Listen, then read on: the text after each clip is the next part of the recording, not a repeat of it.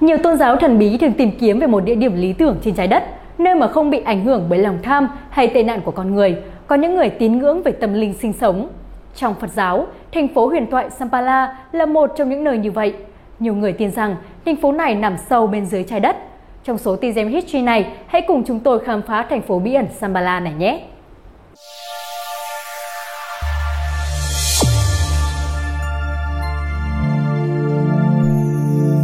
Phật giáo và Sambala. Sambala có nghĩa là gì? Sambala là một từ tiếng Phạn có nghĩa là nơi bình yên hoặc nơi thanh tịnh. Nó được đề cập trong các văn bản Phật giáo và Ấn Độ giáo.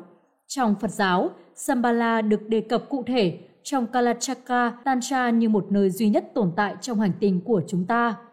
Sambala là một vương quốc của siêu trí tuệ, mà ở đó nhân loại nằm ngoài sự hủy diệt của thời gian và lịch sử sẵn sàng cứu thế giới trong giờ phút cần thiết. Một trích đoạn trong Kalachakra Tantra, một pháp thời luân, rất khó để tìm thấy thành phố huyền thoại.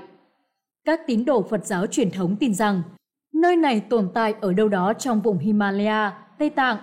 Theo tín ngưỡng của người Tây Tạng, Sambala được canh giữ bởi những sinh vật độc nhất vô nhị với sức mạnh siêu nhiên. Một số người nói rằng họ đã nhìn thấy chúng.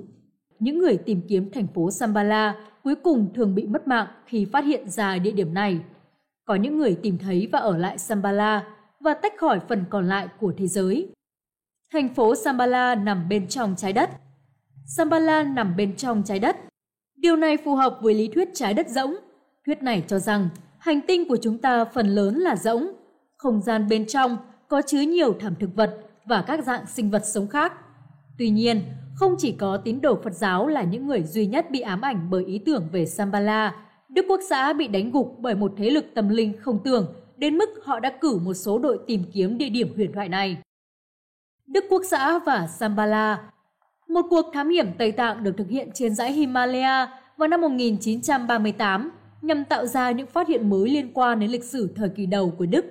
Đức Quốc xã tin vào một chủng tộc Bắc Âu được cho là đã sống sót sau sự sụp đổ của Atlantis huyền thoại. Ở Tây Tạng, người ta cho rằng những người gốc Bắc Âu này đã xây dựng thế giới ngầm của Sambala, dấu vết mà đoàn thám hiểm hy vọng sẽ tìm thấy.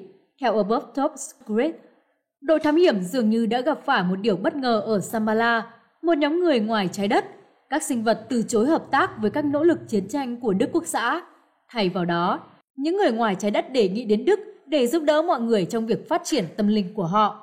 Điều này được cho là đã dẫn đến sự thành lập của xã hội Green, một nhóm huyền bí.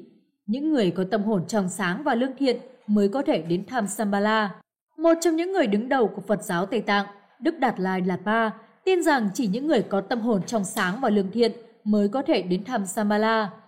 Mặc dù những người có mối quan hệ đặc biệt thực sự có thể đến đó thông qua mối liên hệ nghiệp quả của họ, tuy nhiên, đó không phải là một nơi mà chúng ta có thể thực sự tìm thấy. Chúng ta chỉ có thể nói rằng đó là một cõi tịnh độ, một cõi tịnh độ trong cõi người. Và trừ khi một người có công lao và có đủ đức hạnh thì mới đến đó được. Người bình thường thì sẽ không thể thực sự đến đó. Ông nói trong một bài phát biểu năm 1985, tức Bộ Luật Cổ. Samala cũng được nhắc đến trong thần thoại Hindu như là một nơi sinh thành của người đại diện thứ 10 của chúa Vishnu, được đặt tên là Kaiki một hóa thân được tiên tri là sẽ xuất hiện trên trái đất khi cái ác lên đến đỉnh điểm. Người này sẽ tiêu diệt tất cả những kẻ xấu xa và giúp những người tốt còn sống mở ra một thời kỳ hoàng kim mới kéo dài 10.000 năm. Quý vị và các bạn vừa khám phá Sambala, thành phố bí ẩn giấu mình trong lòng đất Tây Tạng. Nếu thích video này, đừng ngần ngại bấm like và theo dõi kênh Từ điển lịch sử để cập nhật thêm nhiều câu chuyện lịch sử hấp dẫn nhé. Còn bây giờ, xin chào và hẹn gặp lại!